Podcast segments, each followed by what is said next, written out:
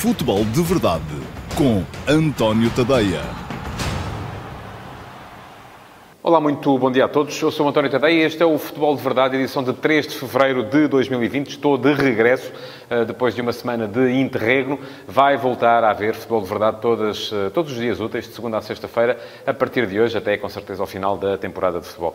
Eh, hoje vou falar da jornada da Liga, dos jogos, principalmente dos jogos que envolveram os grandes, naturalmente, e principalmente dos jogos que envolveram o Benfica e o Flóculo Porto, que estão já numa espécie de volta de aquecimento para aquilo que vai ser o clássico do sábado que vem. Sábado, sim, vamos começar a ter mais definições relativamente ao campeonato, porque se o Benfica sobreviver à passagem pelo Dragão, com certeza que vai passear até a final da prova. Eh, se o Flóculo Porto conseguir eh, inverter esta dinâmica de vitória em que o Benfica está, eh, possivelmente poderá vir ainda a discutir o campeonato com o Benfica até ao fim da competição. Vamos ver. Esta semana ambos jogaram o Benfica na sexta, o Flóculo Porto no sábado. Ambos vão jogar amanhã para a Taça de Portugal. O Benfica em casa com o Famalicão Flóculo Porto com o Académico de Viseu. São jogos com graus de dificuldade diferentes, mas ainda assim o Benfica com a vantagem de poder jogar a sua primeira mão da meia-final em casa ah, e de poder assim evitar deslocações antes do clássico que, que aí vem no próximo sábado. Falarei também um, do, uh, do jogo de ontem, mais uma vitória para o Sporting Clube Braga de Ruben Amorim. São sete jogos, sete vitórias. E destas sete vitórias, quatro foram obtidas contra Sporting Clube Portugal e contra o Flóculo Porto. Portanto, uh, enfim, não é de menosprezar aquilo que Ruben Amorim está a fazer no Sporting Clube Braga. Trabalho extraordinário e também muito consolidado em cima da crença que os jogadores vão tendo à medida que vão ganhando jogos. E cada jogo que ganham é mais um boost uh, na, na forma como eles acreditam naquilo que estão a fazer. Mas antes disso, Antes de entrar na jornada, preciso de vos dizer que podem deixar perguntas um, onde quer que estejam a ver este direto do Futebol de Verdade, seja no Facebook, seja no Instagram, seja no YouTube. Podem ir à caixa de comentários, deixar as vossas perguntas um, e no final deste Futebol de Verdade, que é coisa para durar entre 17 e 20 minutos, geralmente é assim, no final deste Futebol de Verdade, um, basta irem ao antoniotadeia.com, cinco minutinhos só para eu me inteirar das perguntas que foram feitas e eu vou responder em direto lá no antoniotadeia.com às uh, perguntas que me tiverem sido colocadas, que têm que ser sobre futebol, não têm que ser sobre os jogos deste fim de semana, que é disso que eu vou falar hoje, mas têm que ser necessariamente sobre futebol. Um, para vos dizer também eh, que hoje vai regressar a Entroinhas, a newsletter, que foi interrompida também durante esta semana em que eu estive off.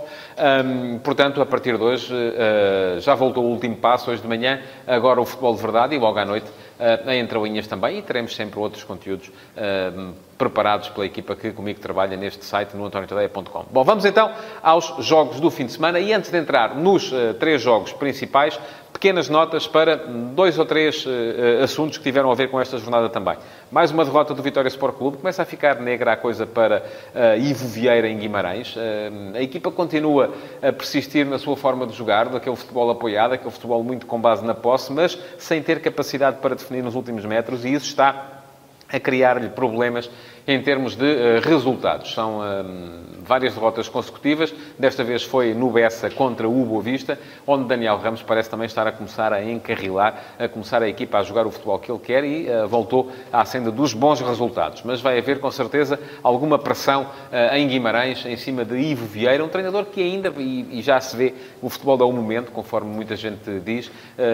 Ivo Vieira ainda há poucas semanas era apontado como aos mais altos voos, a poder eventualmente vir a ser uh, chamado para um dos grandes, uh, maiores ainda do que o Vitória Sport Clube, mas a questão é que neste momento, com as derrotas que aí estão, se calhar veremos se há, da parte da, da, da administração da SAD, do Vitória, a capacidade para segurar um treinador que indiscutivelmente tem feito um bom trabalho, mas a quem têm faltado resultados. Segunda nota, para aquilo que se passou no Santa Clara, uh, Futebol Clube Passos de Ferreira. Uh, só tenho uma palavra para dizer, é amadorismo total e absoluto. Não se admite numa prova como a Liga Portuguesa, uh, que é segundo todos queremos acreditar, o sexto maior campeonato da Europa, não se admite que um jogo seja adiado porque o campo não estava marcado e porque depois tenha sido marcado, ao que parece, enfim, uh, do Santa Clara dizem que não, marcado com cal viva. Ora, não é admissível numa competição como a Liga Portuguesa que isto venha a acontecer. Que apareçam adiamentos por causa do nevoeiro, que apareçam adiamentos por causa até de um surto gripal, como eu acho que deveria ter acontecido naquele famoso caso do Vitória Futebol Clube Sporting aqui há umas semanas, embora acho que devia ter sido a Liga a adiar. Eh, enfim, admite-se, compreende-se, entende-se. Agora, que se adia um jogo porque o campo não estava marcado e depois foi marcado em condições que não são as mais, uh, ou que não são permitidas por lei, isso já me parece ser absolutamente um, impossível, ou devia ser impossível de acontecer numa competição como a Liga Portuguesa. Mais uma nota ainda para o extraordinário jogo que foi o Rio Ave Futebol Clube Famalicão. Uh, Famalicão a sair na frente, a chegar ao 2-0, o Rio Ave a acreditar sempre e a mostrar que um, tem argumentos uh, no banco para poder virar os jogos. Gelson Dalla e Carlos Moné foram importantes na forma como a equipa do Rio Ave chegou ainda ao empate e uh, criou ali mais um problemita para o Clube Famalicão, que já viu o Sporting Clube Braga ultrapassá-lo, está igual ao Sporting, enfim, vamos ter com certeza ainda ali muita luta pelo terceiro, quarto, quinto, sexto lugar se o Vitória voltar Uh, ao seu ritmo normal eventualmente, se o Rio Ave uh, continuar a crescer daqui até uh, ao final da competição. Portanto, vai ser, se as coisas um, correrem de defesa ao Benfica no próximo fim de semana, no Dragão, vai ser com certeza este o principal ponto de interesse na Liga Portuguesa daqui até a final e ainda é muito cedo para estarmos a cingir-nos a uma luta pelo terceiro lugar como principal motivo de interesse do campeonato. Mas ainda falta esse jogo, esse jogo fundamental que vai ser o Flóculo Porto-Benfica, um jogo em que o Flóculo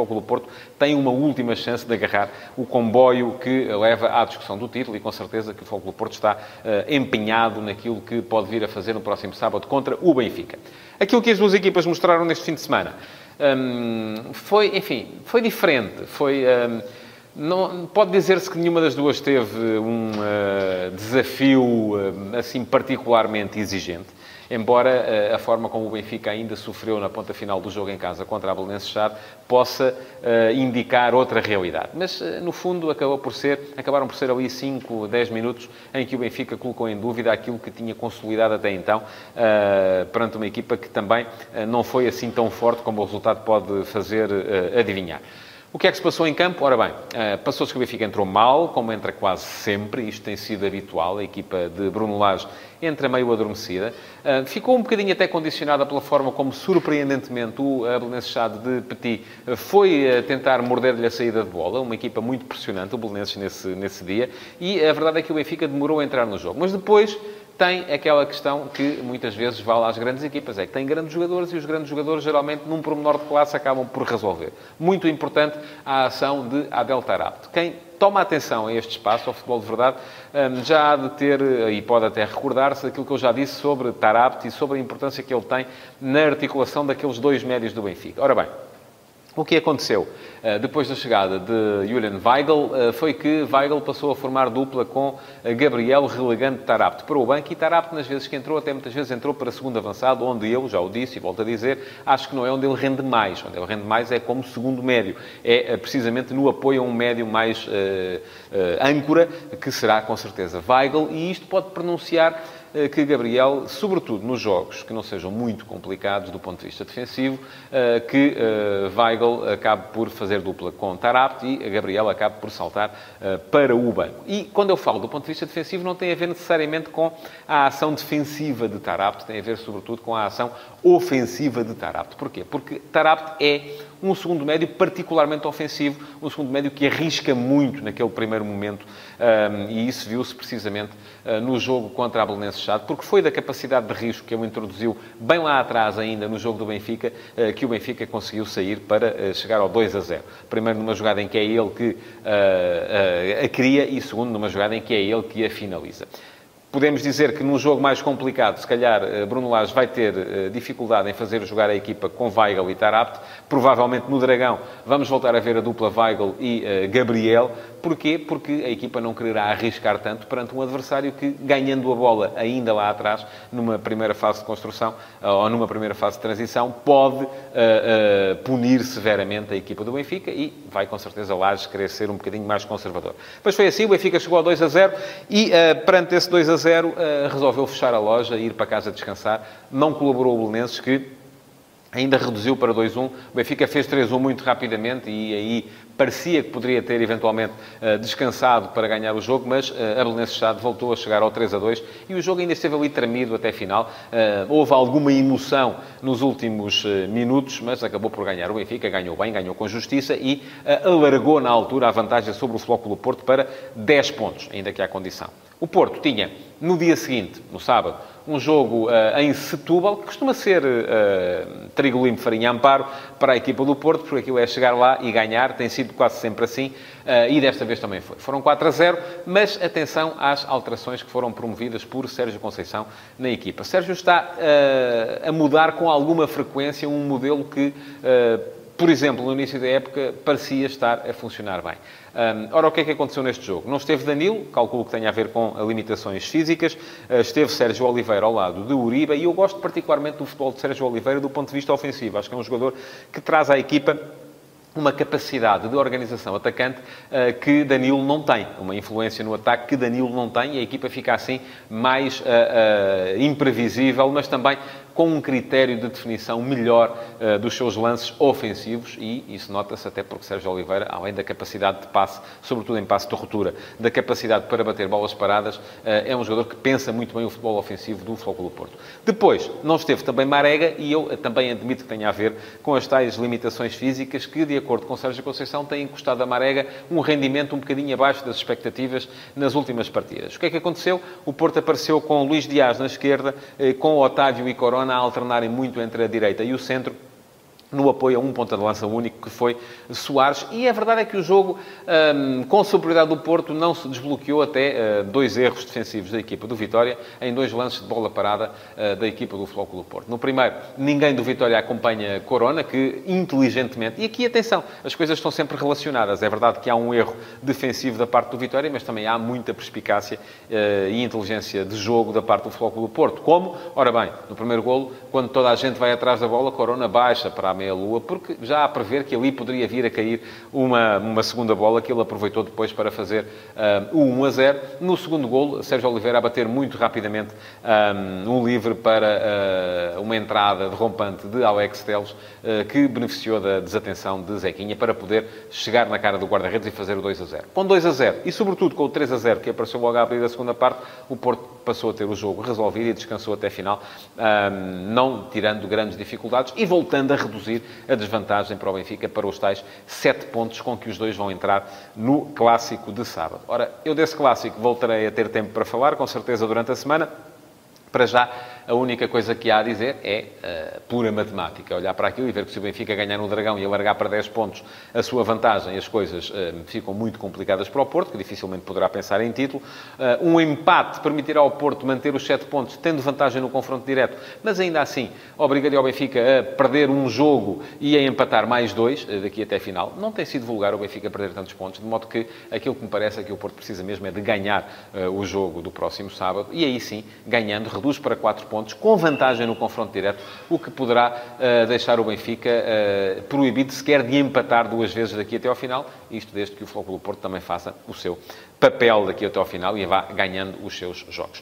Ora, ontem eh, havia luta pelo terceiro lugar em Braga e aquilo que se viu foi uh, um Sporting a mudar também. O Sporting passou por uma estrutura de três atrás. Primeiro Sporting sem Bruno Fernandes, uma equipa que um, ehm, não foi tão má, se calhar, como muita gente esperava. Pareceu uma equipa abnegada, uma equipa esforçada, mas que uh, claramente foi uh, perdendo na segunda parte fulgor, seja porque lhe faltou concentração, seja porque lhe faltou capacidade física para manter uh, a pressão sobre o adversário, seja porque lhe faltou agressividade, também fruto uh, da carrada de cartões amarelos que foi vendo uh, durante o jogo. E eu vou falar disso também porque foi um discurso praticamente unânime de toda a gente no Sporting, que falou Luís Neto indignadíssimo na flash interview, falou Emanuel Ferro também na flash interview, falou Silas na conferência de imprensa, apareceu até Frederico Varandas na zona mista para se queixar do critério de, do árbitro Jorge Sousa face à amostragem de cartões amarelos a jogadores do Sporting. E para dizer que acho que, no fundo, o Sporting teve alguma razão de queixa. Acho que Jorge Sousa não foi uniforme no seu critério. Notou-se ali alguma uh, má vontade uh, sempre que uh, era um jogador do Sporting a fazer falta, mas também há uma questão que os jogadores do Sporting e os responsáveis do Sporting têm que ter em mente. É que metade dos cartões amarelos que viram no jogo de ontem não foram por faltas, foram por protestos. E isso a equipa do Sporting tem que tirar na cabeça ou têm que meter na cabeça que não podem ir protestar com os árbitros. Porque até isso é o suficiente, muitas vezes, para criar alguma má vontade um, no árbitro perante aquilo que são depois as faltas e faltinhas que se vão cometendo durante, durante o jogo. É preciso falar menos com os árbitros, é isso também que com certeza têm de pensar uh, os jogadores e os responsáveis do Sporting, porque senão depois vão acabar sempre a queixar-se daquilo que acham que é um critério que não é uniforme. Ontem não foi, também, é verdade do meu ponto de vista, mas o Braga foi a melhor equipa e acabou por ganhar uh, com justiça um, a partida, graças a um golo de Trincão. Eu já tinha dito aqui também, uh, antes dele ser transferido por 31 milhões para o uh, Barcelona, que Trincão corre sérios riscos de vir a ser um dos protagonistas da segunda metade deste campeonato. Este Braga é um Braga forte, é um Braga que uh, consegue alternar muito bem o jogo exterior através dos dois aulas, Gaio e Sequeira, com o jogo interior, uh, que é uh, fornecido por Ricardo Horta, por Galeno, um, e que, ao mesmo tempo, vai mantendo solidez na zona do meio campo. O Sporting, alterando a sua estrutura para três atrás, com Borja a aparecer muitas vezes como terceiro central, fazendo baixar a cunha para ala esquerdo e ficando ali não diria emparelhado com a Ristovski, que estava do lado direito, eh, mas, eh, enfim, um bocadinho mais ofensivo, mas não tanto acabou por não beneficiar de uma coisa que tinha, que era superioridade na zona central. Porque o Sporting tinha uh, Eduardo, uh, Batalha e Wendel uh, para apenas dois médios no Sporting Clube Braga, mas raramente foi capaz de beneficiar disso. É verdade que o jogo foi muito mais equilibrado do que tinha sido da meia-final da Taça da Liga, por exemplo, mas a verdade é que o Sporting, tendo mais situações de baliza, mais situações de área, sofreu, e aí sim se notou, a ausência de Bruno Fernandes e também a ausência, do meu ponto de vista, mesmo vindo de lesão,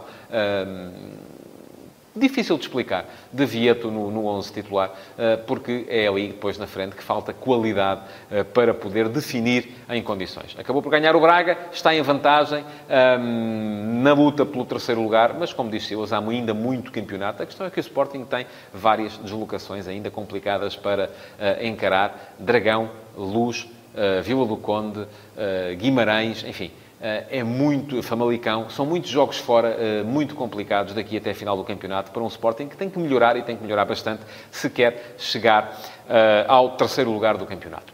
E pronto, chegamos ao fim então do Futebol de Verdade de hoje. Uh, já sabem que daqui a uns minutos vou estar no antoniotadeia.com para responder às perguntas que tiverem sido deixadas nas caixas de comentários desta emissão. É só uh, mudarem aí no vosso browser, vão lá acima, clicam antoniotadeia.com e quando entram na homepage, na página de entrada no site, logo do lado direito há de estar um link para poderem assistir ao Q&A, uh, perguntas e respostas de hoje, dia 3 de fevereiro de 2020. Muito obrigado por terem estado aí e até já no antoniotadeia.com. Futebol de Verdade. Em direto de segunda a sexta-feira, às 12h30